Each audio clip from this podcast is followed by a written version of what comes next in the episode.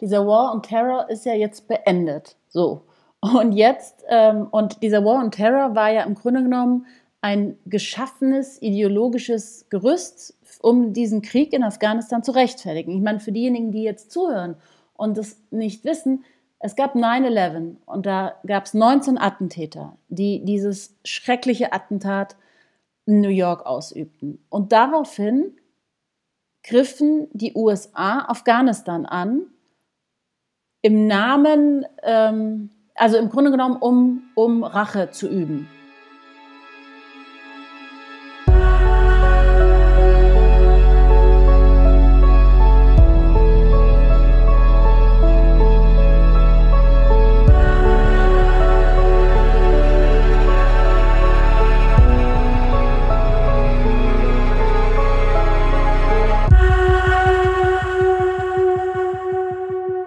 Glaube, dass einige regelmäßige Hörer dieses Podcasts und Hörerinnen dieses Podcasts ähm, denken, das ist das Ende der Sommerpause. Ist es nicht. Es ist zwar temperaturmäßig das Ende des Sommers und äh, eigentlich könnte man diese Folge auch nutzen als Ende der Sommerpause. Nee, ich hatte nämlich einen anderen Plan.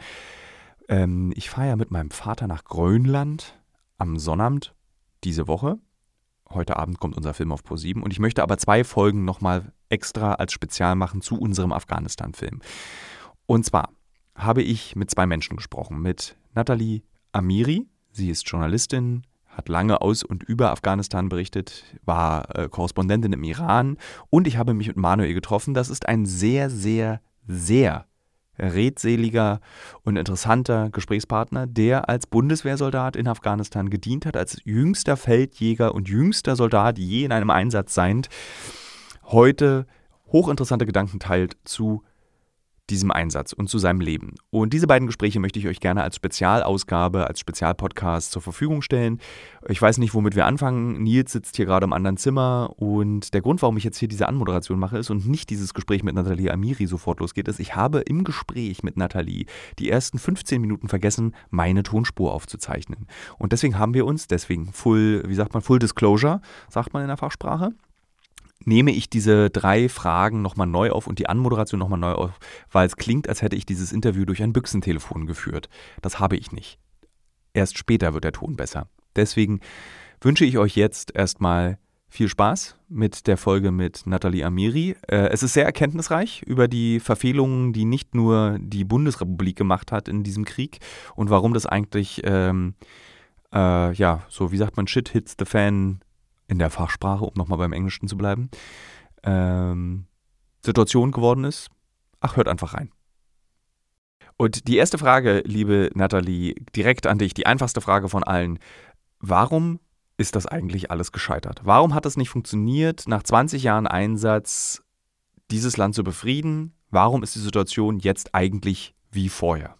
Hi Thilo. Ja, ist auch gleich die leichteste Frage. Ähm, ich glaube, weil die westliche Welt Afghanistan nie verstanden hat, also nie gesehen hat, so wie Afghanistan ist in seinem Konstrukt Vielvölkerstaat. Es gibt sehr viele verschiedene Ethnien. Man hat sich sehr lange auf Kabul konzentriert, auf Herat, Mazar-e Sharif und keine, nicht Afghanistan als Ganzes gesehen. Das heißt, man hat auch die, ne, diese moderne Entwicklung, Frauenrechte und so weiter, es war immer nur ein Teil des Ganzen. Und zwar ähm, ein Teil, der ungefähr 200.000 Menschen betraf. Also ein Bruchteil einer Bevölkerung von 38 Millionen Menschen. Und ich war ja jetzt gerade in Afghanistan und war in Provinzen, die übrigens zuvor nicht befahrbar waren, weil eben überall die Taliban die Straßen kontrollierten. Denn die Taliban waren ja nie weg. Das ist ja der Witz an dem Ganzen, dass man sagt, man hat ja so ein bisschen im Sommer so getan, oh, wo kommen die denn plötzlich her? wenn du dir durchliest, was die Geheimdienstberichte geschrieben haben und aber auch, es gibt ja ähm, die Afghan Papers. Und da die Siegerberichte der, der Amerikaner, die haben ja im Grunde genommen alle Interviews gehabt, die hatten alle Informationen. Die Amerikaner wussten immer, wie schlecht es im Grunde genommen um Afghanistan steht, wie weit die Taliban inzwischen schon vorgerückt waren. Und immer wieder wurde gesagt, wir haben die Taliban besiegt. Unter anderem zweimal Bush selber. Er hat einfach die Bevölkerung angelogen und hat gesagt, die Taliban sind besiegt. Die waren nie besiegt. Sie waren immer da, sie waren nie weg. Und ich habe jetzt einfach auch gesehen, es gibt große Teile Afghanistans, die die Taliban auch befürworten. Und diese großen Teile und große Teile in der Gesellschaft wurden immer größer im Laufe der Zeit. Am Anfang waren, war ein Großteil der Bevölkerung wirklich froh. Sie wurden quasi befreit von den Amerikanern.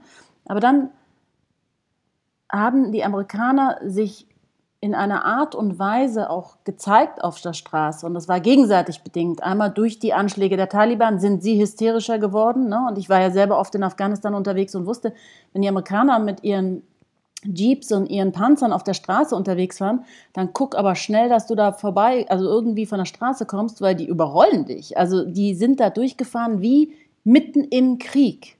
Und sie haben einem ja immer verkauft, wir haben quasi die Taliban besiegt, aber sie waren bis zum letzten Tag bis sie die Doha-Verhandlungen begonnen haben, im Krieg gegen die Taliban. Insofern diese, ähm, ich habe jetzt wahnsinnig viel angerissen, aber du merkst, ich bin so voll. Ich hätte so, also es ist einfach, dieses Land wurde als ganzes falsch ja, also das Land wurde falsch gesehen, so. Und man hat sich damit auch nicht beschäftigt, wie dieses Land tickt, religiös, ethnisch aufgestellt, wie kompliziert es ist, auch geografisch in dieses Land einzudringen, die Bevölkerung in der Gesamtheit zu erreichen. Und das hat man eben nie geschafft. Ist es nicht auch ein Versagen von uns als Journalisten, dass wir es nicht geschafft haben, aus diesem Land so zu berichten, dass man auch als Medienkonsument, als Bürger und Bürgerin vorm Fernseher, in der Zeitung, im Internet, auf YouTube ein Verständnis für die Kultur Afghanistan bekommt? Wenn ich mich recht erinnere an früher oder wenn ich so zurückdenke, die Berichterstattung über Afghanistan war ja eigentlich immer die Bundeswehr, Bundeswehrsoldaten, tote Bundeswehrsoldaten, amerikanische Soldaten, tote amerikanische Soldaten. Man hat sehr wenig gelernt über das, was in diesem Land eigentlich wirklich passiert.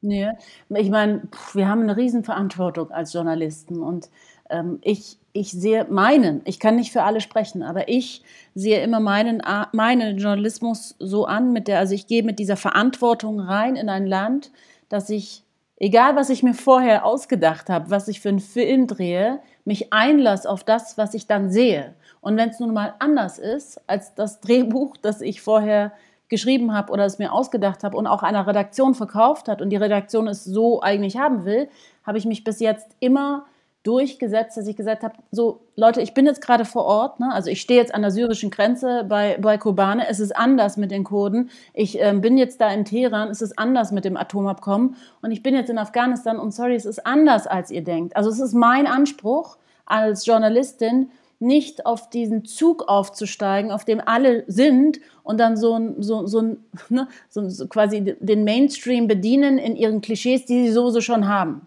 sondern ein Riesenproblem, Thilo, und das ist das eigentlich eines der größten Probleme von Beginn an seit ähm, 9-11 war, dass bei, den Peters, bei der Petersburger Konferenz in Bonn, als man quasi Afghanistan organisiert hat und aufgeteilt hat, ja, kurz nachdem man nach Afghanistan ähm, einmarschiert ist. Und ich meine, der Grund des Einmarschs äh, ist ja auch nochmal fraglich, ja, auch völkerrechtswidrig, sagen sehr viele. Insofern, damals hätte man, es waren von von, jedem, von jeder Ethnie, also es waren Pashtunen da, es waren, ähm, es waren ähm, Tadschiken da, es waren Usbeken da, alle waren bei diesen Petersburger Konferenz aus Afghanistan in Bonn eingeladen, aber die Taliban nicht, weil es nicht Zeitgeist war und es war überhaupt no way, dass man in dem Moment, wo man ja die Taliban besiegt hatte, sie mit an den Verhandlungstisch nimmt und mit ihnen spricht. Aber das war ein Riesenproblem, denn hätte man sie mit sofort einbezogen in die Verhandlungen, hätte man sie am Aufbau Afghanistans beteiligt, dann hätte man nicht 20 Jahre lang damit die Zeit verbracht, sie zu bekämpfen und die Taliban sie zu bekämpfen also gegenseitig sie sich bekämpft haben.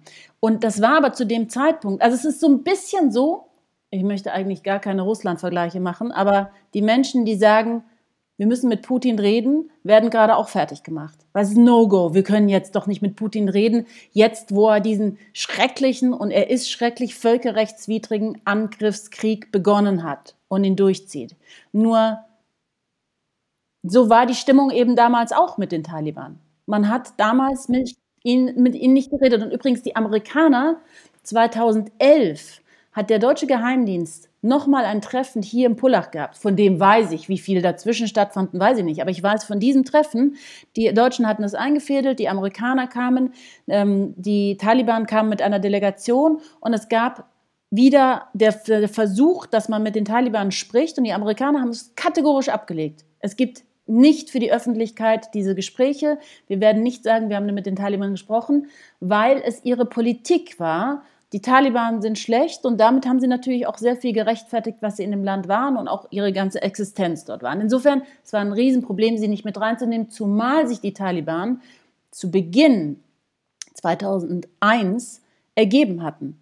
Und da meine ich, da komme ich wieder zurück auf das, dass man das Land nicht kennt und die Gegebenheiten nicht kennt, innerhalb des Pashtun-Wali, des Sitten- und Ehrenkodex, der die Politik und das, das, den Alltag der Taliban mehr als den Islam bestimmt, laut diesem Ehrenkodex, wenn du dich ergibst im Kampf, dann hörst du auf zu kämpfen.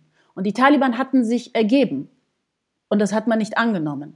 Und wenn du dann natürlich die so in ihrer Ehre verletzt, jetzt kann natürlich der kritische Zuhörer oder Zuhörerin sagen, ja, sorry, aber in ihrer Ehre verletzt, wer sind die denn, die jeden in ihren Rechten verletzt haben? Ja, aber es gibt nun mal dort ihre eigenen Sitten und Gebräuche und ihre eigenen Spielregeln. Und wir sind von außen reingekommen und haben diese, Spielre diese Spielregeln nicht beachtet und haben sie ignoriert. Und dann begann im Grunde genommen von Anfang an ein fehlerhaftes Umgehen mit Afghanistan. Also um den Hörerinnen und Hörern dieses Podcast mal so ein Beispiel für diese typischen afghanischen Spielregeln zu geben. Ich, äh, also du warst auch gerade da, oder? Also warst du gerade da? Ja, ich war 100 Tage nach Machtübernahme der, der ähm, Taliban in Afghanistan und bin dann quer durchs Land gereist. Also wir sind beide durch dieses Land gereist, wir haben etwas Ähnliches gemacht, haben dieses Land wahrgenommen und haben natürlich auch diese Sitten und Spielregeln dieses Landes wahrgenommen. Und ähm, nicht selten wurde betont,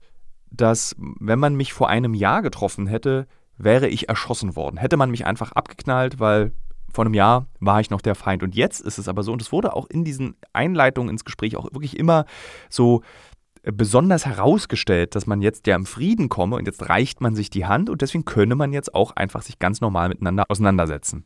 Und auf meiner Reise durch dieses Land ist mir etwas ähm, aufgefallen, dass dieses Gesprächsangebot dieser Taliban existiert, aber die westliche Welt überhaupt kein Interesse daran hat, beziehungsweise ganz bewusst sich entscheidet, nicht mit diesen Taliban zu sprechen, das Land so zu sanktionieren und damit natürlich auch in eine gewisse Armut zu treiben ähm, und einfach zu ignorieren.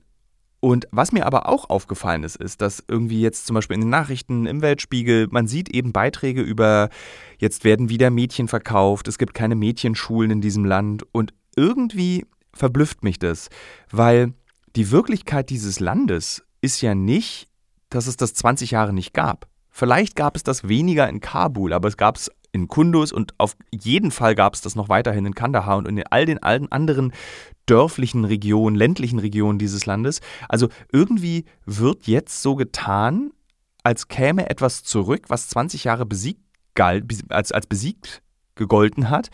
Ähm, aber das stimmt ja gar nicht. Und ich frage mich jetzt, äh, wie gehen wir damit um? Weil dieser Westen redet ja auch nicht mit den Taliban aus einem ganz spezifischen Grund, nämlich es geht darum, sobald wir mit dieser Terrororganisation sprechen, legitimieren wir diese Terrororganisation. Und das zeigt ja eben dann anderen Terrororganisationen, wie zum Beispiel Al-Qaida oder Al-Shabaab, dass man dann zum Beispiel sagt, äh, okay, dann halten wir einfach lange genug in Mali durch und dann werden wir schon anerkannt. Oder wir halten lange genug in Somalia durch und dann werden wir schon anerkannt. Natürlich. Also was zeigt es jetzt, dass wir diese Aufnahmen sehen, dass wir dieses, das ist jetzt wieder da. Was bedeutet so das? Genau, und genau da müssen wir jetzt richtig lautstark unseren Job ausführen und zu sagen, hey, differenziert mal. Überhaupt, Differenzierung ist so wichtig. Und ich habe das Gefühl, dass wir in Deutschland auch enorm Differenzierung verloren haben. Ich kann es auch verstehen in gewisser Weise, weil die Welt so kompliziert geworden ist und so komplex und alles miteinander in irgendeiner Verbindung steht. Sehen wir jetzt gerade bei der Energiekrise. Ne? Es ist einfach, es ist einfach äh, unglaublich kompliziert und schwierig zu erklären. Und wenn man sich Cum-Ex und so weiter anschaut, dann hört halt, dann hört halt, die meisten hören dann weg, weil es einfach irgendwie, pff, aber das Ganze in Schwarz und Weiß einzuteilen, so Taliban, ah ja, schließen die Schulen, ah ja, klar, jetzt gibt es auch Kinderverkauf und die Bettler werden mehr und so weiter. Nein, es ist eben nicht alles in einen Topf zu werfen. Afghanistan ist ein Land, dessen Staatshaushalt zu 75 Prozent vom Westen abhängig waren, von Hilfsgeldern abhängig waren. Ich meine, da müssen wir uns auch fragen, und ich meine, da, ich, ich kann, also ich weiß nicht, wir sind wahrscheinlich so ungefähr gleich alt, aber ich weiß noch, als ich jung war, also in meiner Jugend, Afrika, Afrika, Afrika, und da hieß es immer, Entwicklungshilfe, so wie sie machen, ist scheiße. Ich meine, wir haben in Afghanistan genau dasselbe gemacht. Wir haben Afghanistan abhängig gemacht, zu 75 Prozent von uns. Das gesamte Gesundheitssystem wurde von uns gezahlt. Es gibt keine Gehälter mehr, die ausgezahlt werden. Afghanistan ist vom Westen abhängig. Und gleichzeitig, also jetzt haben wir diese 75 Prozent Abhängigkeit und bei, man muss sich mal vorstellen, wir haben 75 Prozent der Einnahmen morgen in Deutschland nicht mehr. Dann kollabiert jedes Land. Und zeitgleich, zu, genauso zum, äh, bei Machtübernahme, hat man ähm, man 9,3 Milliarden ähm, afghanische Gelder eingefroren, die Amerikaner. Und übrigens, Biden hat daraufhin entschieden, dass die Hälfte dieser Gelder für Retaliation Costs, also für Wiedergutmachungszahlungen ähm, der Opfer des 11. September gezahlt werden. Jetzt muss man sich mal vorstellen, und das hat mir dann auch ein Afghaner auf Twitter geschrieben, ich meine, es ist schon schizophren, dass der Krieg, Krieg on Terror damit endet, dass das reichste Land, dem ärmsten Land, im Namen der Gerechtigkeit äh, Geld an Menschen auszahlt, die die neue Generation in Afghanistan überhaupt nicht kennt. Ja, die 9-11 ist für die überhaupt nur vielleicht ein Begriff in, in Geschichtsbüchern. Insofern hat man dadurch auch den Bankenverkehr, den man ja sowieso sofort von heute auf morgen SWIFT-System ähm, geschlossen hat und ähm, keinen Zugang mehr der afghanischen, in den afghanischen Banken gewährt hat, hat man aber auch die Liquidität einfach unterbrochen. Das heißt, die Banken haben kein Geld mehr. Und ich stand selber den, vor den Banken mit neben Afghanen und habe mit ihnen gesprochen. Und sie haben gesagt, da liegt unser eigenes Geld auf der Bank, aber die kann, Bank kann es nicht mehr auszahlen, weil es eben keinen Geldfluss mehr gibt. Insofern hat man dieses Land ähm, paralysiert äh, wirtschaftlich, äh, einmal zu einem beim Machtwechsel durch diese krassen Sanktionen, aber auch schon vorher in eine Abhängigkeit gebracht, ähm, finanziell und militärisch, dass dieses Land gar nicht ähm, selbstständig agieren kann, egal welche Regierung das ist. Und jetzt kommt dann eine Regierung, eine, eine, eine, eine Gruppe an die Macht, die ja keine Ahnung haben von Regierungsgeschäften. Ich meine, die hatten Ahnung von Guerillakrieg. Die können in der Ukraine helfen, aber die haben keine Ahnung, einen Staat aufzubauen. Und es ist komplex. Und dann auch noch in einer so desolaten Lage. Wirtschaftlich ist ja dieses Land schon immer arm gewesen. Und wenn du dir, ich habe neulich Zahlen gelesen, 2011 waren so viele, also gab es noch mehr arme Menschen als heute. Und mehr als die Hälfte der Bevölkerung hatte einen, weniger als einen Dollar pro Tag zur Verfügung. Und das war in dem, in dem Jahr, in dem am meisten Gelder nach Afghanistan flossen aus dem Ausland. Milliarden. Und da fragt man sich, okay, was ist denn da falsch gelaufen? Und da lief eben eine Menge falsch. Es ist in die Taschen einzelner Leute geflossen. Die Amerikaner haben sich auf eine bestimmte Elite konzentriert, die eben sehr gut Englisch sprach, Kasai und seine Familie. Und ich meine, es gibt eine Geschichte über den Bruder von Kasai, der ein Warlord war und im Drogenhandel einfach richtig tief drin steckte. Und die, die Amerikaner, der wurde dann umgebracht. Aber davor wurde er am Flughafen in Dubai mit, ich glaube, 53, 52 Millionen Dollar erwischt, ja. Ich finde 52 Millionen Dollar in Koffern erwischt, wurde aber dann freigesprochen und der wurde dann von den Taliban umgebracht. Nur dann nach seinem Tod hat man herausgebracht, dass die CIA ihn gezahlt hat. Das heißt, die CIA hat mit diesen ganzen krass korrupten Warlords, die null die Menschenrechte auch eingehalten haben, zusammengearbeitet um irgendwie Kontaktpersonen in diesem Land zu haben und dieses Land ähm, organisiert zu bekommen. Aber es war halt, sie haben halt auf die falschen Leute gesetzt und sie haben nur auf diejenigen gesetzt, die ihnen eben das sehr schmackhaft gemacht haben. Und dann war Kasai und ähm, Rani nach einer Zeit auch so so mächtig, die haben ja, die haben ja regiert wie Könige, dass sie sich dass sie auf, äh, bei Delegationen ihre Gesandten schickten und dann ähm, auch drohten. Sie sagten dann, und das weiß ich im Zuge meiner Recherchen, habe ich da mit mehreren Bundestagsabgeordneten gesprochen, die gesagt haben, naja, die saßen halt dann da und haben, und dann haben wir gesagt, ja, aber äh, sorry, das mit der Korruption ist wirklich gerade, läuft gerade in die falsche Richtung. Und dann haben die gesagt, äh, ja gut, also so auch beleidigt, na gut, wir können ja auch gehen. Ich meine, ihr könnt uns ja absetzen und dann kommt halt eine andere Regierung, aber dann wird alles zusammenbrechen. Das sagen wir euch. Also die haben den Amerikanern gedroht. Die Amerikaner hatten eigentlich schon lange keine Lust mehr auf Afghanistan. Afghanistan war für sie schon lange ein Failed State, viel zu teuer. Man hat immer wieder versucht rauszugehen. Dann hat man immer noch mehr ähm, kurzfristig Soldaten reingeschickt. Aber eigentlich der große Fehler war auch 2003 ähm, beim Irakkrieg, also der Irakkrieg an solches war ja ein Riesenfehler, aber dann die sehr, sehr viele Soldaten abzuziehen. Das heißt, wo es noch sehr instabil war, hat man dem Ganzen schon ähm, Boden gegeben, dass es noch instabiler wird. Also du siehst, ich könnte noch ewig lang weiterreden von den Fehlern. Das war unglaublich.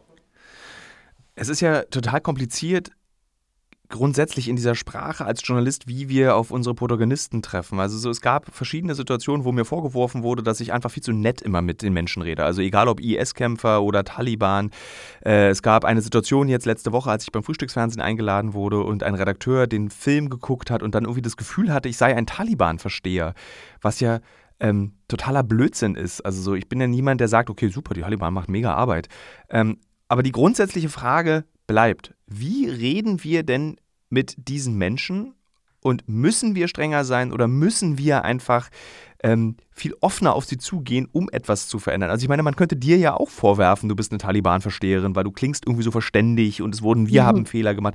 Und ja. das, also, also ich, wie machen wir das? Ich meine, dass wir, also ich sage, dass wir mit den Taliban sprechen müssen. Wir können sie nicht ignorieren, weil es sind die Machthaber und es gibt im Moment weit und breit keine Alternative.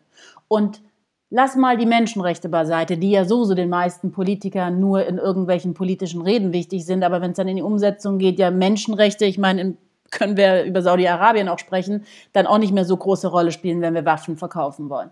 Insofern, jetzt äh, lassen wir mal die Menschenrechte beiseite und, und schauen uns einfach nur an, da ist ein Land mit 38 Millionen Einwohnern, ähm, das ein enorm hohes Potenzial für islamistischen Extremismus in sich birgt.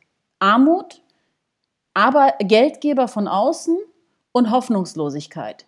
So, und diese Menschen sind nicht so weit weg von der Waffe wie jetzt vielleicht unsere junge Generation, ja, ob die sich jetzt vorher bewaffnet haben ähm, für die Taliban oder zuvor bei den Russen und jetzt eben dann der IS kommt und halt mehr Geld zahlt als die Taliban, die ja finanziell komplett am Ende sind, na, dann geht man halt zum IS. Also lass uns nur mal von unserer eigenen egoistischen Sicherheitsperspektive das Ganze ansehen.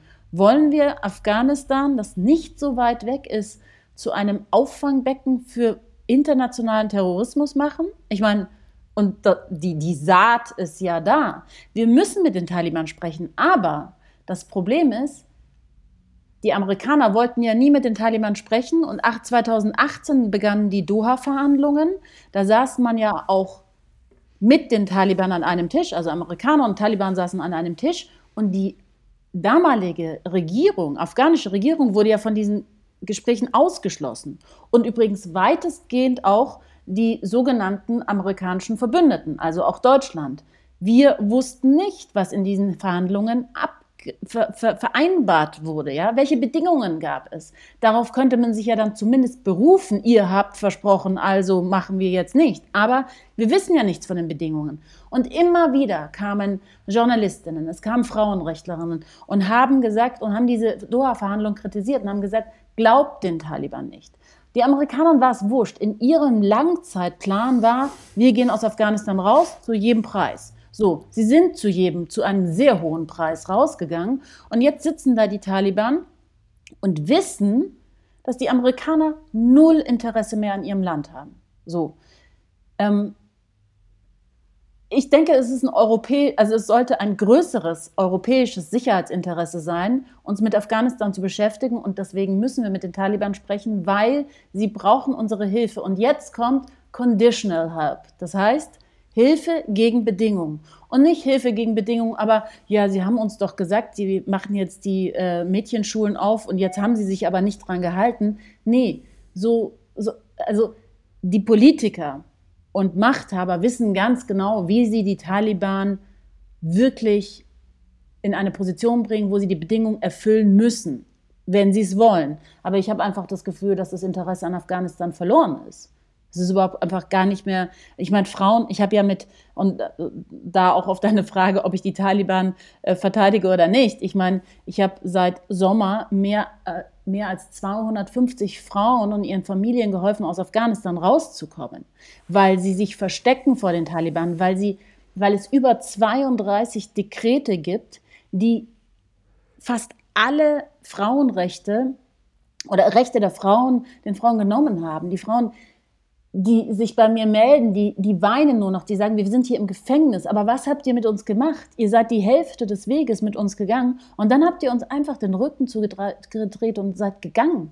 Auf der Hälfte des Weges habt ihr uns alleine gelassen. Ihr habt uns doch immer versprochen, ihr steht an unserer Seite und ähm, wir, ähm, wir kämpfen zusammen für die Demokratie. Diese Frauen haben sich in der Zeit sehr weit aus dem Fenster gewagt und gelehnt. Genauso wie du sagst, Afghanistan war ja nicht Kabul und, und Herat. Afghanistan war ein patriarchalischer, konservativer, sehr islamischer Staat, in dem der Pashtun Wali, also dieser Ehren- und Sittenkodex, das Leben der Menschen bestimmt. Und da hatten Frauen keine Rechte. Und auch nicht, als die Amerikaner da waren. Aber jetzt haben sie natürlich, jetzt haben sie alles verloren, ja. Und diese Frauen, die sich in der Zeit gegen ihre Familien aufgelehnt haben, die gesagt haben, nee, Papa, ich studiere. Oder nee, Bruder, du sagst mir gar nichts. Oder nee, Onkel, ich lebe alleine. Die haben jetzt Payback-Time. Weil denen wird jetzt gesagt, so, seht ihr, ihr habt euch aus dem Fenster gelehnt, ihr dachtet, ihr könntet hier unsere kulturellen roten Linien überschreiten ihr kommt jetzt mal schön zurück nach Hause. Ihr müsst jetzt dafür büßen. Und andere, ich kenne eine Dozentin an der Kabuler Universität, die wird wirklich gejagt von ihrer Familie. Weil es ist ja nicht nur so, dass jetzt diese paar Taliban, ich meine, es sind insgesamt 60.000 und das Land besteht aus einer Bevölkerungsanzahl von 38 Millionen. Also es ist ja nicht so, dass die Taliban jetzt nur ihre Rechte einschreiten, so, äh, mhm. einschränken, sondern die Bevölkerung ist unglaublich konservativ. Die Männer sind bei weitem noch nicht so weit, dass sie stolz sind auf eine Frau, die alles geschafft hat. Das haben sie kulturell noch nicht erreicht, diesen, diesen Moment, ja. Und das ist wahnsinnig schwer für diese Frauen jetzt, äh, also die alles verloren haben, aber sich gleichzeitig auch noch verstecken müssen vor ihrem eigenen Stamm der sie jetzt jagt und vor den Taliban-Mitgliedern ihres Stammes, die jetzt eben zuvor kamen, die ja in die Städte nicht rein. Da konnte die Frau noch einigermaßen ihr Leben in Freiheit leben oder hatte zumindest noch Schutzräume wie, wie Frauenhäuser, wie ein Frauenministerium, wie Menschenrechtsaktivistinnen, wie immer noch eine Verfassung, eine Regierung, die ihnen ähm, äh, zumindest noch Rechte in den großen Städten gewährt hat, weil da nicht der Pashtun Wali so übermäßig stark war. Aber jetzt sind sie freiwillig. Und sie rufen mich jeden Tag an und sagen, bitte tut irgendwas. Aber was glaubst du, ist der Grund dafür, dass äh, eben dieses öffentliche Bild dieses Landes so dargestellt wird, als gäbe es das erst neuerdings? Als gäbe es diese Schlechtbehandlung der Frauen erst seitdem die Taliban wieder da ist. Als gäbe es das Verkaufen von Mädchen für Ehe erst seitdem die Taliban wieder da ist. Also was ist der Grund, dass das so erzählt wird, das Narrativ so ist? Meine These dazu, um das eigene Scheitern zu überspielen. Weil deswegen gab es ja diesen NATO-Einsatz in erster Linie, um, also aus deutscher Perspektive sowieso nur wegen Bildung und wegen Frauenrechten. Ähm, und aus amerikanischer äh, Perspektive natürlich, um diesen Krieg gegen den Terror zu beenden oder zumindest den Terror generell von, der, von, der, von dem Antlitz der Erde zu beseitigen.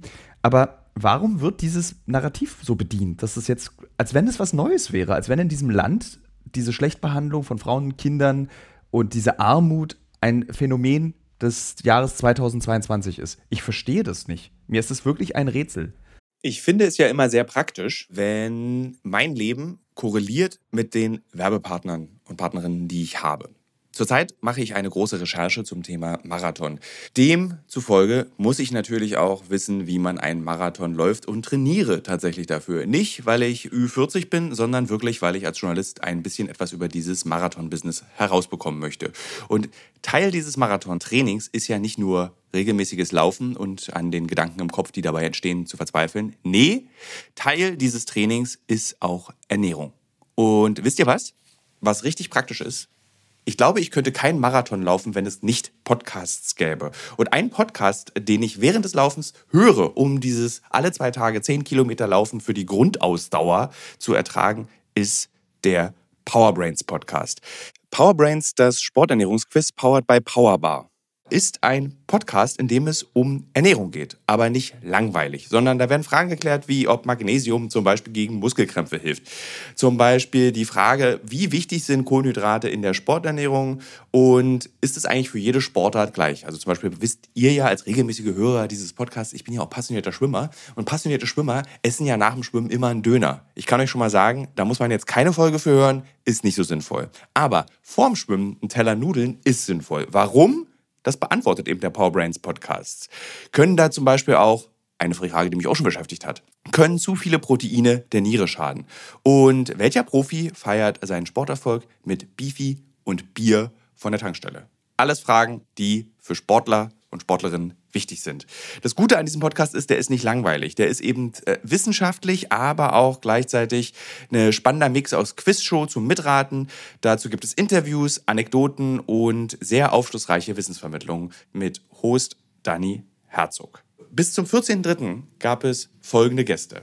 Der Ironman-Gewinner und Triathlet Sebastian Kienle, Legende Joey Kelly, TikTok-Fitnessstar Joe Wünsche und andere Gäste aus der Staffel sind René Adler, Otto Bulletproof, Jonas Deichmann, Imke Salander, Maren Schiller, die ich im Übrigen auch für die Recherche treffe, und viele mehr. Jeden zweiten Donnerstag erscheint eine Folge und ihr könnt es auch als Videopodcast gucken auf dem Powerbar YouTube-Kanal.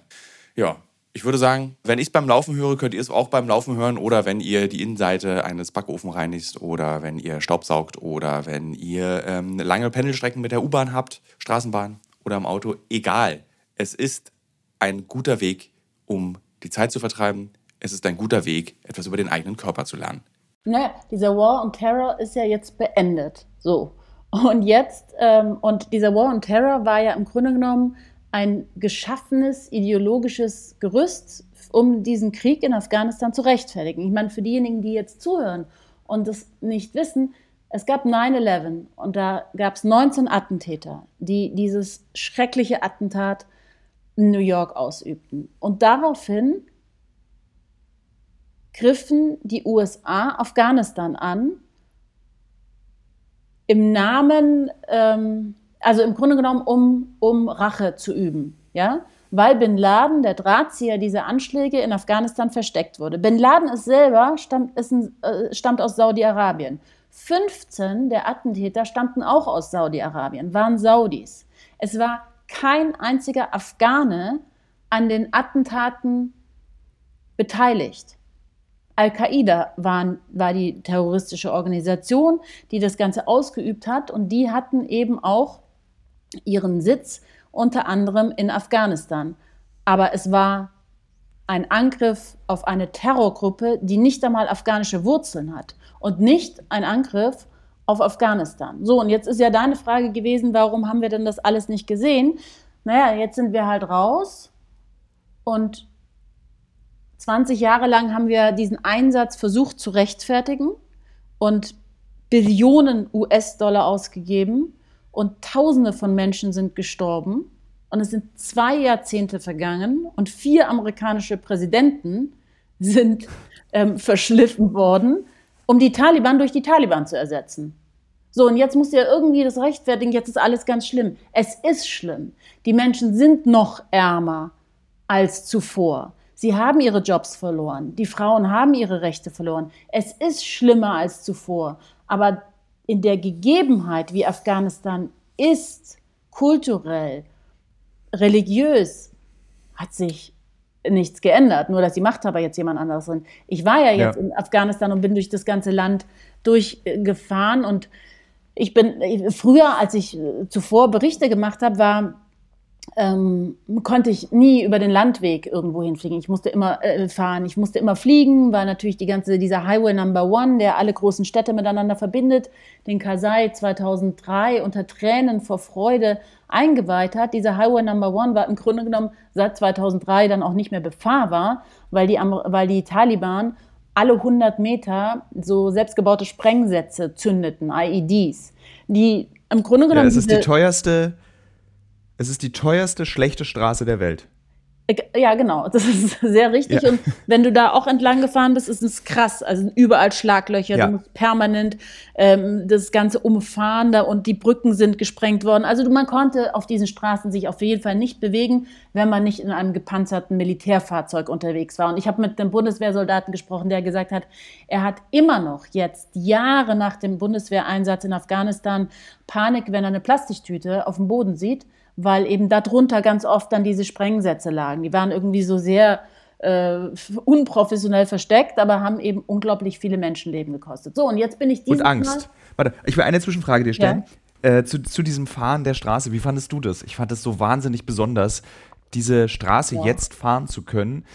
Und als ich 2018 in Afghanistan war, nicht mal eigentlich zwei Seitenstraßen weiter von meinem Safehouse sein zu können. Mhm. Und dann jetzt mit der Taliban einfach Du siehst diese, diese alten Army-Bases, wo plötzlich die, die Taliban-Flagge weht. Du äh, grüßt ähm, Taliban-Checkpoints, äh, nimmst dir die Kopfhörer raus, damit sie nicht sehen, dass du Musik hörst oder packst das Buch weg, damit sie nicht sehen, dass du liest, aber sonst ist alles okay. Hm. Das war ein ganz bizarres Gefühl. Es ist so ein bisschen ich, hab, so ein Ich habe große Schwierigkeiten ne? gehabt. Ja, ja, genau. Also, weil du sagst, okay, äh, jetzt bin ich in Afghanistan, deine gesamte Familie und Freunde haben gesagt, tu es nicht, mach's nicht, du kannst doch nicht als Frau alleine durch das Land fahren und du kannst auf keinen Fall nach Afghanistan. Und jetzt bin ich irgendwie bei meinem so und so vielten Einsatz dort, ohne eine Versicherung übrigens, weil mich keine Versicherung mehr versichern wollte, auch ohne Sender im Rücken. Ich habe diese Reise ja, bin ich ja wirklich komplett alleine angetreten, weil ich eben wissen wollte, wie es jetzt ist. Und dann fährst du da durch Straßen, die du nie befahren konntest weil jetzt die Terroristen an der Macht sind, die eben diesen Terror ausgeübt haben. Das ist total schizophren und du denkst dir, shit, wie verkaufe ich das dann jetzt, dass ich hier eigentlich als Frau alleine durch Afghanistan fahren kann, ohne ähm, zu sagen, hey, ist doch jetzt alles besser, was es ja nicht ist, aber diese Sicherheit auf den Straßen und dass im Grunde genommen dieser Krieg im Land aufgehört hat das beruhigt sehr viele Menschen, weil sie einfach wieder auf ihre Felder kommen, weil sie wieder in Städte kommen, die sie vorher nie, nie erreicht haben. Es, und ich, ich schreibe zum Schluss in meinem Buch, vielleicht ist es auch eine Chance, dass die Taliban jetzt an der Macht sind, weil sie aus der Bevölkerung heraus ähm, entstanden sind und nicht von außen irgendwie aufoktroyiert eine westliche Vorstellung, wie ihr müsst euer Land führen und ähm, es muss Demokratie herrschen, jetzt stattfindet. Aber das war, ehrlich gesagt, habe ich diese Sätze im Dezember geschrieben und ich habe sukzessive immer mehr gedacht, so, oh, ich weiß nicht, ob diese Sätze noch so gelten können jetzt, nachdem die, also sie sind so dumm. Ich denke mir so oft, Warum macht ihr das? Ihr hättet jetzt die Möglichkeit, zum ersten Mal seit vier Jahrzehnten ist keine ausländische Macht mehr in eurem Land. Wieso habt ihr nicht diese Schulen aufgemacht? Im März. Ja. Warum habt ihr die Burka wieder eingeführt? Wieso habt ihr die Burka eingeführt? Wieso macht ihr sowas, um den Westen zu erzürnen? Ich meine, das ist ja nicht. Sie, Afghanistan hat unglaublich viel Rohstoffe. Die haben ganz, ganz viel Lithium. Das ist so wichtig und so teuer. Sie könnten selber was aufbauen. Sie sind seit 40 Jahren zum ersten Mal die erste Regierung, die im Grunde genommen herrscht über das gesamte Land. So, es wäre ja. Und es gibt keinen Krieg mehr, weil es ja, es gibt immer wieder Anschläge durch den IS, aber das ist jetzt noch nicht so massiv, ja. Und sie könnten ja wirklich aus dem Ganzen, sie könnten da sagen, okay, wir machen jetzt Image Change. Wir sind besser, wir sind mehr, wir sind more educated, wir sind, aus, wir sind gebildeter, wir wissen, wie die Welt funktioniert. Wir haben die Amerikaner besiegt, gut, geht mit geradem Rücken und mit Stolz durchs Land. Ihr habt quasi eure Bevölkerung, ähm, wenn ihr das so verkaufen wollt, befreit. Aber jetzt baut doch euer Land auf. Und ihr könnt es leider nicht aufbauen ohne Gelder aus dem Westen. Zumindest nicht jetzt, zu dem Zeitpunkt. Und da äh, würde ich mir unglaublich wünschen, dass ähm, die Taliban sind ja nicht eine homogene Gruppe, sondern sind eben gesplittet in Hardliner und Moderatere. Gruppierungen. Und ganz genau, Thilo, weiß ich auch nicht, ob das eine Show ist, weil diese Show wurde in der Islamischen Republik Iran 40 Jahre lang gespielt. Hier immer diese, die Moderaten sagen was und dann rennen alle zur Wahl und legitimieren quasi die Wahl durch unglaublich hohe Wahlbeteiligungsanzahl. Ähm, ja. Und dann sagt das Regime, naja, so, schaut doch. Und dann haben sie auch immer alle ähm, Journalisten aus dem Ausland eingeladen. Und die haben dann die wirklich, ne, wenn wir jetzt vergleichen zu Deutschland, Wahlschlangen mit lungen Leuten, die gesagt haben, ja, und wir wollen und der Reformer und so weiter. Und dann hat, hat die, haben die Reformer gewonnen und dann war es halt doch wieder nur ähm, heiße Luft und es wurde überhaupt nichts reformiert und man hat die Menschen immer wieder als Spielbar benutzt, um das System zu leg legitimieren. Ja? Und da mache ich mir bei Afghanistan schon manchmal die Sorge, ist dieses Spiel hier Mujtaba Mujahid, der Sprecher der Taliban, der ja sehr gepflegt und sehr eloquent auftaucht und ähm, spricht, ist es nicht auch dasselbe Spiel, das der Iran gespielt hat? Also und dann denke ich mir als Journalistin, shit, ich darf da jetzt echt nicht drauf reinfallen. So, gebt ihr euch jetzt moderat und eigentlich bestimmt aber dann in Kandahar die super ultrakonservative Elite der Taliban, dass die Schulen eben nicht aufgemacht werden. Oder, Sabiullah Mujahid, gehst du echt abends nach Hause und liegst pisst im Bett, weil schon wieder die Konservativen und Hardliner äh, im Grunde genommen euren Reformideen konterkariert haben.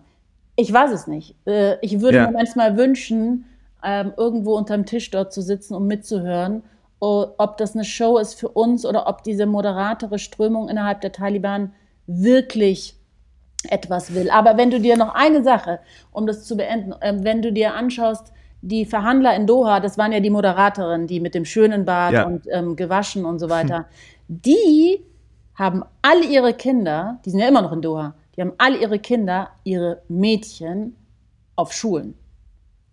Hm. Und die Taliban in Afghanistan haben unter anderem meinen Kolleginnen und Kollegen gesagt, die dort unterwegs waren, weil ich war ja dann nicht mehr da nach ähm, Dezember 21. Aber die haben gesagt, ähm, ja, ich habe jetzt für meine Tochter Privatunterricht, ich habe jetzt eine Lehrerin engagiert. Es ist so, dass du, also ich, ich glaube nicht, dass sie alle so ähm, Hardliner und ultrakonservativ sind. Und da liegt es wieder an uns übrigens. Wir müssten die Taliban mit ihren eigenen Waffen schlagen, mit Hilfe islamischer Länder. Und zwar wie? Es gibt in der islamischen Welt kein Land, in dem Bildung für Mädchen verboten ist. Und im Islam ist nicht nur Bildung nicht verboten, sondern ausdrücklich erwünscht, und zwar für jede Geschlechter. Und mit solchen Waffen müssten wir sie schlagen, die Hardliner, die Islamisten unter den Taliban, und sagen so, Leute, das hat nichts mit dem Islam zu tun. Und sie dadurch auszuboten mit ihren eigenen Waffen ich vermute, dass du dieses Gespräch auch sehr oft geführt hast und dieses Gespräch habe ich auch mit Taliban geführt. So Leute, das hat doch hier gar nichts mehr mit dem Islam zu tun. Das mhm. ist doch, was ihr euch 1994 ausgedacht habt, damit ihr irgendeinen Grund habt, äh, als, als äh, äh, euren Dschihad zu kämpfen.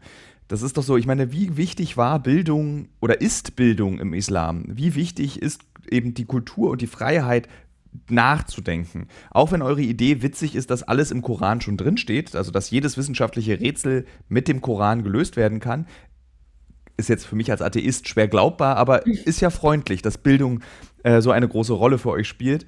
Ähm, aber darauf wird gar nicht, das ist, ich habe immer dieselbe Antwort bekommen. Ich habe immer das, das ist eben so, wie es die Taliban machen. Ja. Das ist so ein Totschlagargument wie sehr alter Männer.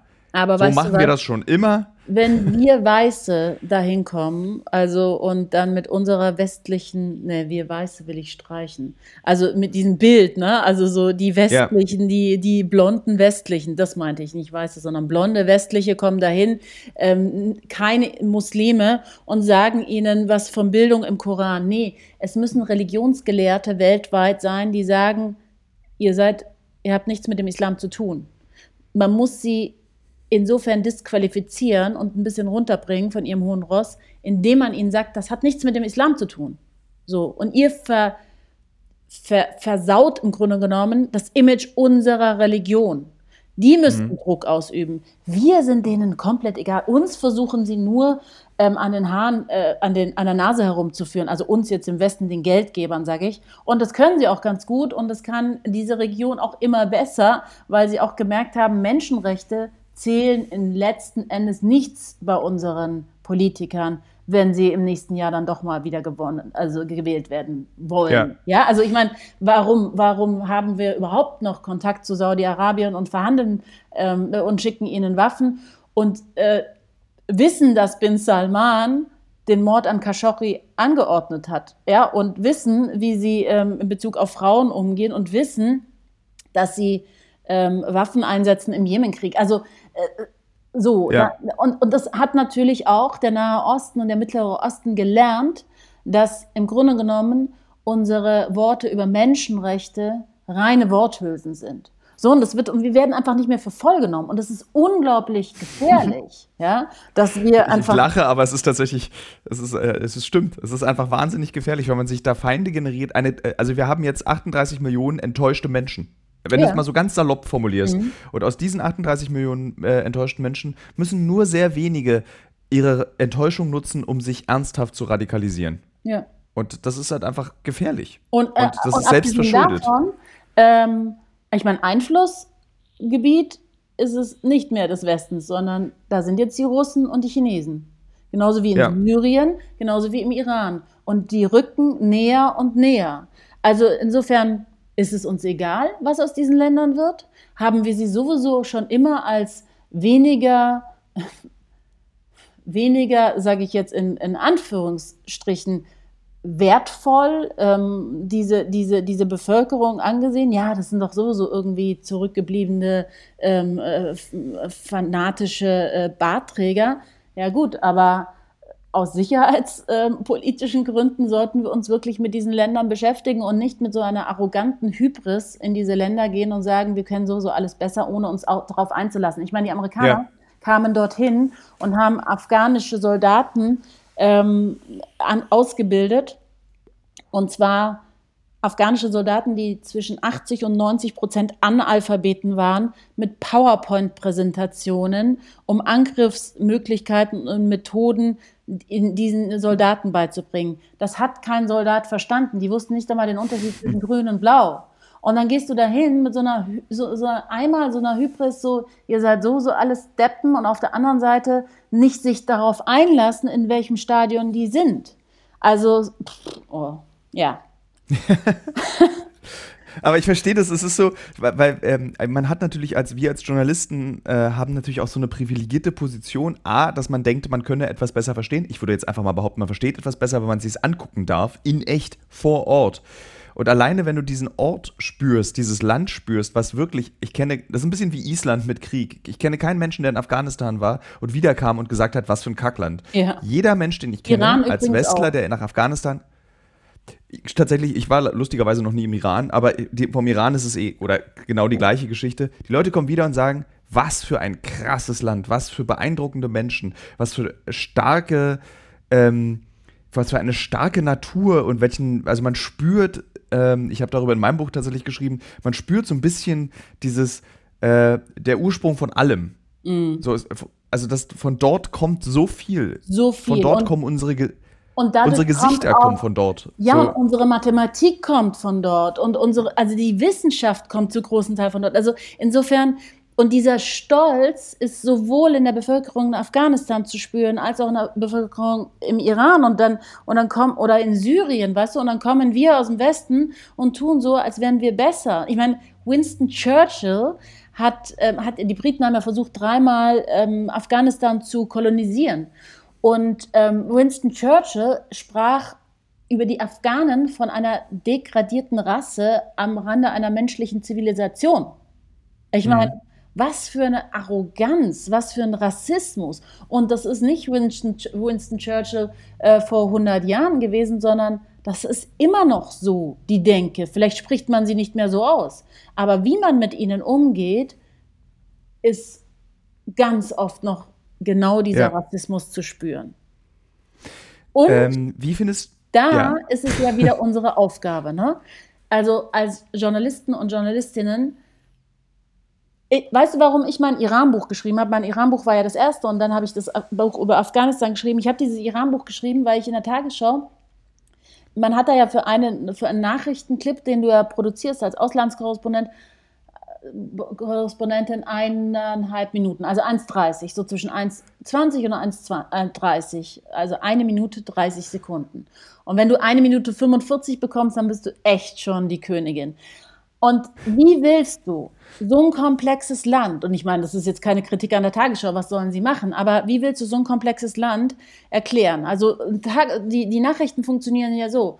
Der ehemalige Präsident Ahmadinejad sagt irgendwie, wir müssen ähm, Israel von der Landkarte äh, wegradieren, ja. So, das ist natürlich so ein krasser Satz. Natürlich geht da die Tagesschau drauf und sagt, wir brauchen darüber ähm, jetzt einen Beitrag. Jetzt mache ich darüber einen Beitrag, dieser O-Ton von ihm dauert schon 30 Sekunden. Jetzt habe ich noch eine Minute zu erklären, wo stehe ich überhaupt, weil die wenigsten wissen, dass Teheran die Hauptstadt vom Iran ist und Irak nicht Irak, Iran nicht Irak ist und im Iran spricht man Persisch und es ist eine indogermanische Sprache und kein Arabisch.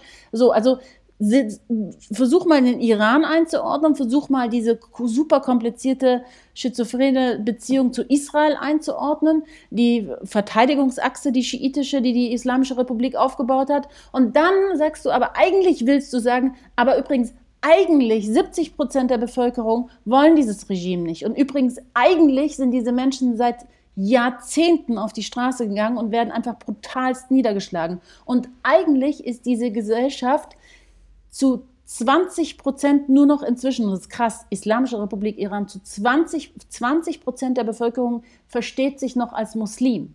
Ja, aber wer weiß denn das? Und genau deswegen habe ich dieses Buch geschrieben, damit mir man nicht sagen kann, ach, das hast du aber nie gesagt. Ja, das kannst du auch nicht sagen, weil du natürlich im Fernsehen unglaublich begrenzte Zeit hast, etwas zu erklären. Und wenn du Komm dann zu Pro7. Komm einfach zu ProSieben. ist das jetzt hier 120 Minuten öffentliche Abwerbung? Nein, aber ich habe da einen Film gesehen nicht, über, den, über den ähm, IS-Kämpfer, den Deutschen, und du warst mit seiner Großmutter dort. Ja. Ich fand mit Gabi, genau. Wirklich äh, wunderbar. Auch, auch dieses, dieses, dieses Hinterfragen, so wie du dich gerade fühlst. Ich, äh, wirklich, also großes Kompliment. Ähm, ich, ich bin durchgehend dran geblieben und fand das wirklich großartige Arbeit. Ich fand den, äh, ich, oder gestern haben wir gerade über diesen Film gesprochen, weil wir den versuchen, also wir vergleichen jetzt immer unsere Zentralasien- oder Nahe Osten-Filme immer mit diesem Film und dieses, äh, was, was man in diesem Film lernt und fühlt. Mhm. Ähm, und dann haben wir das jetzt mit dem aktuellen Afghanistan-Film verglichen, was natürlich nicht geht. Es mhm. ist so, das ist völlig unmöglich, wenn du ein Land erklärst, so diese kleine journalistische sogenannte Nussschale Familie, an mhm. der du ja einen Konflikt genauso gut erzählen kannst aber eben viel fühlbarer, als wenn du eben in ein Land reist. Da war ich so ein bisschen traurig, eben, dass wir dann bei der Abnahme im Schnitt saßen und dann so, ach, ich fühle nicht das, was ich bei dem Gabi-Film gefühlt habe, so mhm. heißt der bei uns. und ähm, aber es geht nicht, man darf einem, du kannst es halt nicht anwenden, immer wieder dasselbe Prinzip auf alle Filme. Ja, ja aber ich wollte dich noch was ganz anderes fragen. Es war so personalisiert und es war so voller ja. Emotionen und da hast du einfach die Leute an deine Hand genommen und mitgerissen. Also es war einfach toll. So. Eine Frage noch an dich und vielen Dank. Äh, aber eine Frage noch an dich. Also das kommt können, noch hinzu. Aber das kommt noch hinzu. Also so wie ich meine, und es war natürlich auch einfach sehr viel Arbeit. Wir mussten ja, also wir sind ja zweimal nach Syrien und du kennst die Einreise nach Syrien mhm. über den Irak. Das ist nicht unaufwendig und sehr, ja. sehr mühselig. Und man hat danach sehr viele Nummern auf seinem Koffer, weil man immer die Koffer von A nach B schleppen muss. äh, egal. äh, das ist nicht so wichtig. Ähm, ich wollte dich noch fragen, wie du findest, dass, äh, wie die deutsche Regierung damit umgeht, insbesondere auf die Flüchtlingssituation oder die geflüchteten Situation und die Bereitschaft, Menschen zu helfen. Äh, es die? Nein.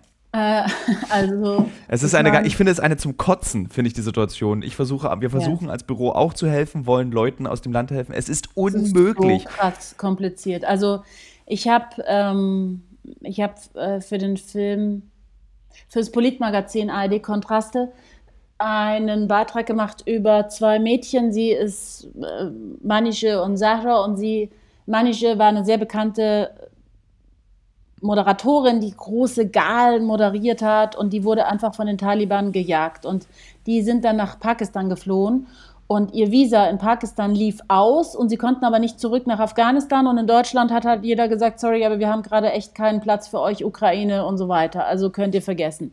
Und dann, ich habe einen Beitrag gemacht über die und da manchmal denkt man sich, oh, vielleicht bewirkt man doch was als Journalistin oder als Journalist. Ich weiß nicht, ob du auch manchmal große Zweifel hast, weil ich denke mir, ich kann auch einfach, brauche einfach gar nicht mehr arbeiten, weil die Politik macht so, so was sie will. Aber in dem Fall war ich ein bisschen glücklich, weil nach drei Tagen dann das Auswärtige Amt anrief und meinte, ähm, also es hat ja für großen Wirbel gesorgt, dieser Beitrag, und ähm, sie würden jetzt eine Interimslösung suchen für diese Familie und die rausholen. Also die Mädchen und ihre Familie, die noch in Afghanistan ähm, feststeckte. Hm. Und ich meine, das war vom Auswärtigen Amt, also die wollten das, ne? Die haben dann quasi einen Aufenthaltstitel ähm, gesagt, dass diese Familie bekommt und es war ungefähr Mitte März. Und diese zwei Mädchen, die Familie, ist noch, ist vorgestern erst aus, Pakistan, aus Afghanistan ausgereist und die zwei Mädchen kamen vor zwei Wochen an. Und mhm. also das Auswärtige Amt wollte es. Ne? Das sind diejenigen, die die Aufenthaltstitel dann ähm, genehmigen und also genehmigen wird es dann das Innenministerium, aber es war halt dann einfach zwischen Af Außenministerium und Innenministerium ein ewig langes Hin und Her und Überprüfung und so weiter. Es wird den Menschen so schwer gemacht. Und Menschen, ja. die jetzt nicht in einem Fernsehbeitrag in der ARD auftauchen, die dieses unglaubliche Glück hatten und dadurch auch privilegiert behandelt wurden, dann kannst du dir vorstellen, wenn es bei denen schon Monate dauert, wie dauert es bei Menschen, die überhaupt keinen Zugang haben? Ich meine, so viele Orte werden ich, ich habe es gerade erfragt. Von Zwei Jahre dauert es. Zwei Jahre, so. Und sie werden einfach von einer Behörde zur nächsten geschickt, wenn sie überhaupt durchkommen. Es gibt keine richtigen Regeln. Und ich meine, es gab einen ähm, politischen Diplomatenbericht vor dem Fall am 15. August vor einem Jahr. Und in dem heißt es, dass man eine Massenflucht verhindern wollte. Und deswegen hat man auch nicht Ortskräfte schon vorher aus, ausgeflogen, weil man eben diesen diese Bilder, Maschinen, deutsche Maschinen landen, fliegen Ortskräfte aus, weil man weiß, was kommt, nicht dadurch eine Massenflucht kreieren wollte, weil man natürlich auch kurz vor der Bundestagswahl und definitiv hier keine Flüchtlinge aus Afghanistan wollte, denn die hatte man ja kurz davor zurückgeschickt, übrigens in eines der gefährlichsten Länder der Welt, weil es ja sicher ist. Aber kein Politiker hat sich dort mehr blicken lassen, was ja so unsicher ist. Da frage ich mich auch, unter welchen Kriterien ist dann sich, wird dann hm. Sicherheit berechnet. Also unsere Politiker fliegen dort nicht mehr hin und ich bekomme als Journalistin keine einzige Versicherung und zu egal welchem Preis versichert, weil es so gefährlich ist, aber wir schieben Afghanen ab, also vor der ja. Machtübernahme. Insofern ähm, äh, es wird sehr, sehr wenig getan. Es ist im Grunde genommen mehr Verhinderungstaktik. Äh, die Ausreise ist nur über Drittländer möglich. Es werden keine Maschinen gechartert und die Menschen rausgeholt, denen es versprochen wurde. Es stecken immer noch tausende Ortskräfte dort fest. Und ich, ich meine, Ortskräfte hin und her, da gibt es auch sicher Ortskräfte, die nicht alle super gefährdet sind, sind aber auch viele gefährdet. Aber was ist mit den Frauen, denen wir einfach gesagt haben, dass wir sie dass wir an ihrer Seite stehen? Was ist mit denen, die wirklich gejagt werden jetzt? Also natürlich können wir die ganze Welt nicht aufnehmen, aber wir haben schon auch gesehen, wie unbürokratisch es jetzt laufen konnte für die ukrainischen Flüchtlinge.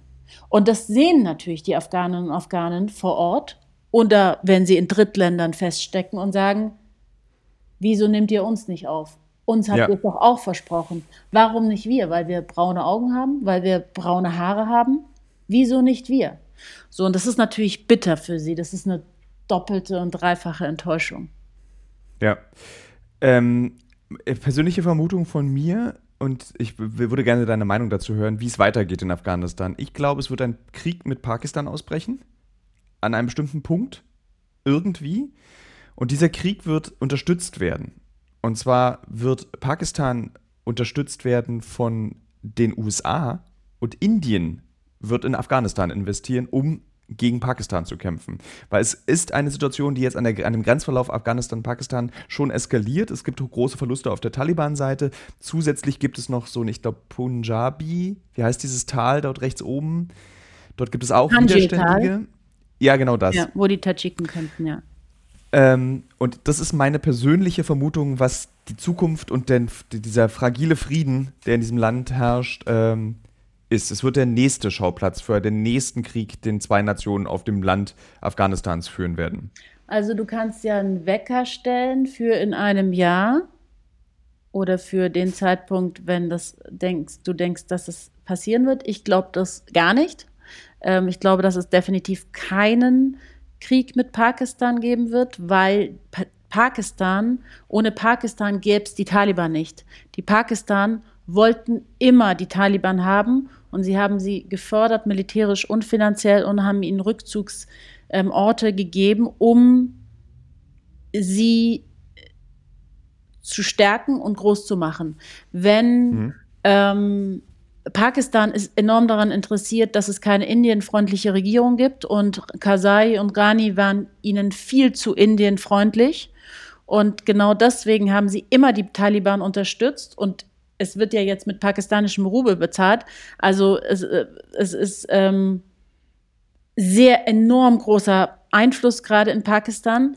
Ich kann dir nicht so richtig eine Zukunftsperspektive sagen. Ich glaube eher, dass es so kollabieren wird und dass Terrorismus, also internationaler Terrorismus, weil die Taliban haben ja nie einen einzigen Anschlag außerhalb der afghanischen Grenzen ausgeübt also internationalen Terrorismus meine ich Islamische Staat. Ich glaube, dass irgendwann der Islamische Staat so dort wachsen wird, aufgrund dieser enormen Ar äh, Armut und aufgrund dessen, dass sie keine andere Alternative sehen, als eben vom diesen islamischen Staat, bei dem sie mehr verdienen, ähm, bei zu, also den, den, sich anzuschließen, dass irgendwann der Westen dann wieder intervenieren wird, weil er sagt, äh, so geht das nicht.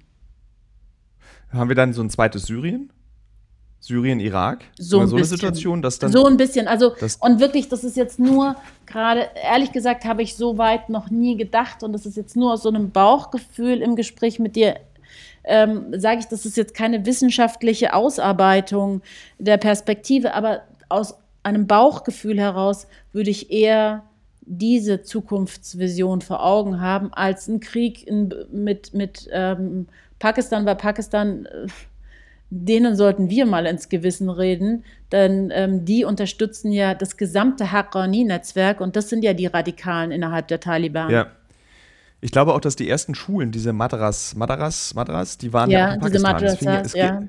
Genau. Das ja, die ganzen Religionsschulen, also die gesamte wirklich radikale Ideologie wird ihnen auf Religionsschulen in Pakistan wurde ihnen eingebläut. Also die Taliban, die jetzt diese Gehirnwäsche bekommen haben, waren alle in Pakistan und wurden dort alle ähm, radikalisiert. Insofern, äh, das wusste man ja, ist ja nicht irgendwie an der pakistanischen Führung vorbeigegangen, aber für Pakistan steht eben über allen ähm, keine indienfreundliche Regierung und das sind die Taliban nicht. Ich danke dir für dieses Gespräch. Äh, mhm. Du hast diesem Film noch sehr viel Kontext gegeben. Das finde ich gut, weil selbst in 120 Minuten kriegt man all das, was du gerade erzählt hast, was wir gerade besprochen haben, nicht unter. Das ist einfach äh, so komplex und ich weiß, liebe Hörerinnen und Hörer, ähm, es ist ein schwieriges Thema und es ist schwer aus der europäischen, deutschen Perspektive seine wenige Freizeit zwischen nicht funktionierender Heizung und der Angst vor dem Winter in dieses Land zu investieren. Aber ich kann euch wirklich sehr viel ich kann, das, ich kann empfehlen, sich Bücher, die ich später noch auf Instagram heute Abend posten werde, die ich als Recherche gelesen habe, ähm, zu lesen. Weil man kriegt damit auch ein bisschen, ein, weil ein Krieg in Afghanistan, wer den Krieg in Afghanistan versucht zu verstehen, versteht auch internationale Geopolitik.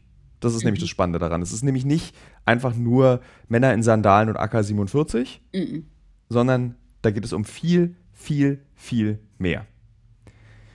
Nathalie, vielen Dank nochmal. Das war äh, sehr schön. Wir haben, du hast sehr lange geantwortet immer, aber es ja, war niemals langweilig. Das ist toll. Normalerweise, normalerweise drifte ich immer weg bei so langen Antworten und eigentlich müsste ich unterbrechen, aber das gehört sich im Podcast nicht. Deswegen mache ich das im Podcast auch nicht. Aber ich habe dir aufmerksam zugehört. Ja, also deswegen war es nicht langweilig. Das fand ich gut.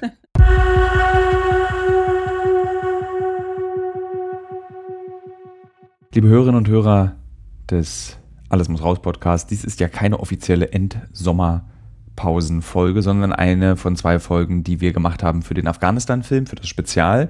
Ich spreche noch mit einem Bundeswehrsoldaten. Ähm, das wird sehr spannend. Das Gespräch findet morgen früh statt. Ich weiß also noch nicht, was passiert ist.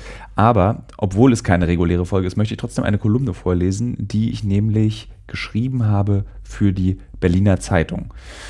Und diese Kolumne passt nämlich inhaltlich zu unserem Film, zu unserem, ähm, zu äh, dem Gespräch, zu den beiden Gesprächen, die ich geführt habe.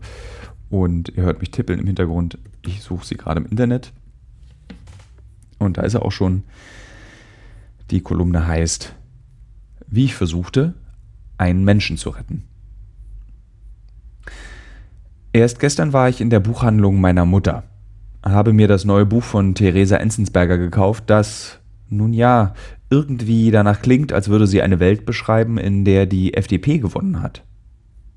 Meine Mutter, hinter mir stehend, mit einer mütterlichen Geste, mir in die Nackenhaare fahrend, eine Geste von großer Liebe, die früher die Niedlichkeit des eigenen Kindes unterstrich, aber heute bedeutet, dass meine Mutter mich vermisst. Meine Mutter streichelt also ihrem 41-jährigen Sohn durchs Haar und fordert an diesem Tag. Mütter können das gut. Fordern. Aber sie fragt nicht danach, wann sie endlich Oma wird. Sie will nicht wissen, ob ich auch für später spare oder verlangt, dass ich mich öfter bei meinem geliebten Bruder melden soll. Nein, sie sagt mit leiser Stimme, kannst du nicht mal was Fröhliches schreiben? Die Welt ist ja so traurig geworden. Und ich lächle und sage ja. Die Welt ist wirklich scheiße geworden.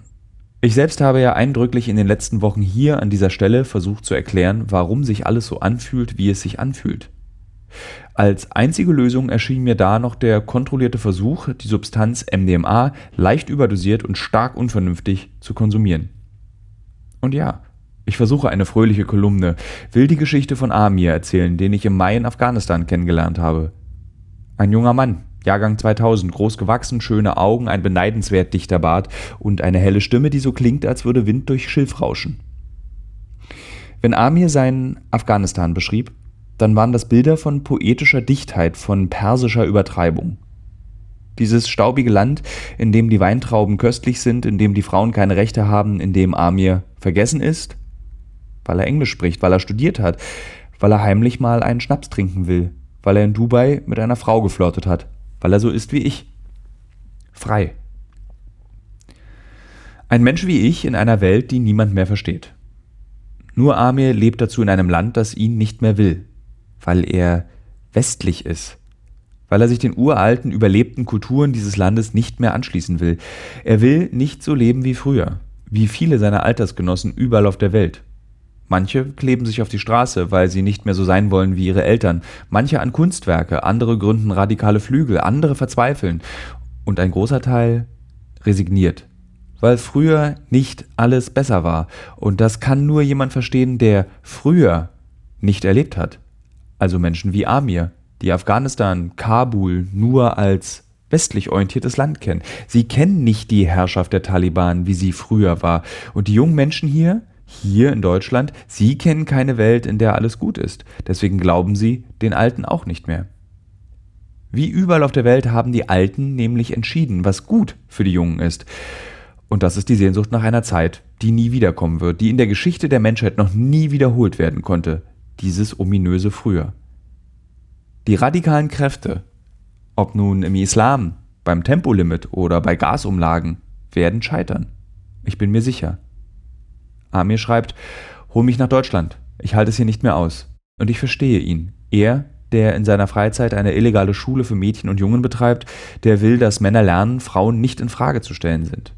Er, der sagt, eine gebildete afghanische Frau bedeutet fünf gebildete afghanische Männer. Amir kann nicht mehr. Und ich will ihn holen. Ich bin noch frei. Er nicht mehr. Kein Problem, sag ich. Und Amir freut sich sehr in Kabul. Ich würde ihn in meiner Produktionsfirma anstellen. Ich würde ihn zum Tonmeister ausbilden. Er würde Deutsch lernen, er könnte Schnäpse trinken, flirten, Bücher lesen, Techno hören. Er könnte das Leben eines 22-Jährigen leben, so wie wir es alle aus dem Internet kennen. Florian, ein Freund und Kollege, bietet an, dass Amir bei ihm wohnen könne. Meine Eltern würden bestimmt für Amir kochen und er würde sich bedanken. Mit Geschichten aus seinem Land. Er würde lachen und wir würden zusammen weinen. Diesmal vor Freude und nicht wie im Mai vor Traurigkeit in Afghanistan. Ich kümmere mich. Da ist dieser Arbeitsvertrag, da ist der Wille, das muss doch klappen. Und dem gegenüber stehen die Behörden der Bundesrepublik, die schulterzuckend sagen, so einfach ist das nicht. In Pakistan müsse er warten mit seinem Antrag. Da würden aber gerade um die 30.000 Menschen auf eine Erlaubnis warten. Wie lange dauert das? will ich wissen. Naja, schon zwei Jahre, sagt die Behörde. Kann er nicht einfach aus Dubai kommen? frage ich. Nein. Vier Buchstaben, weniger wert als ein Stempel im Pass, aber trotzdem entscheidend.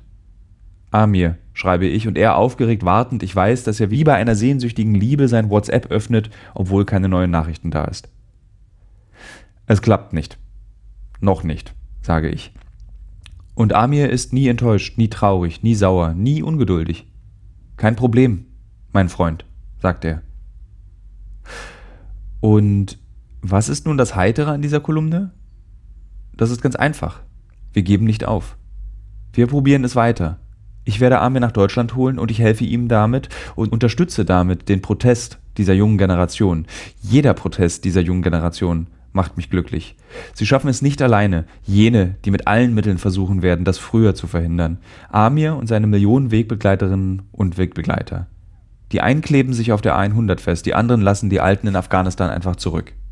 Ich hoffe auf Amir und all die anderen jungen Menschen. Ich hoffe auf ihre Wut.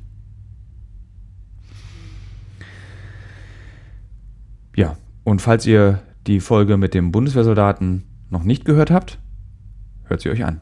Und alle anderen 347.000 Folgen, die wir schon gemacht haben. Die ersten könnt ihr ignorieren, da ist der Ton schlecht.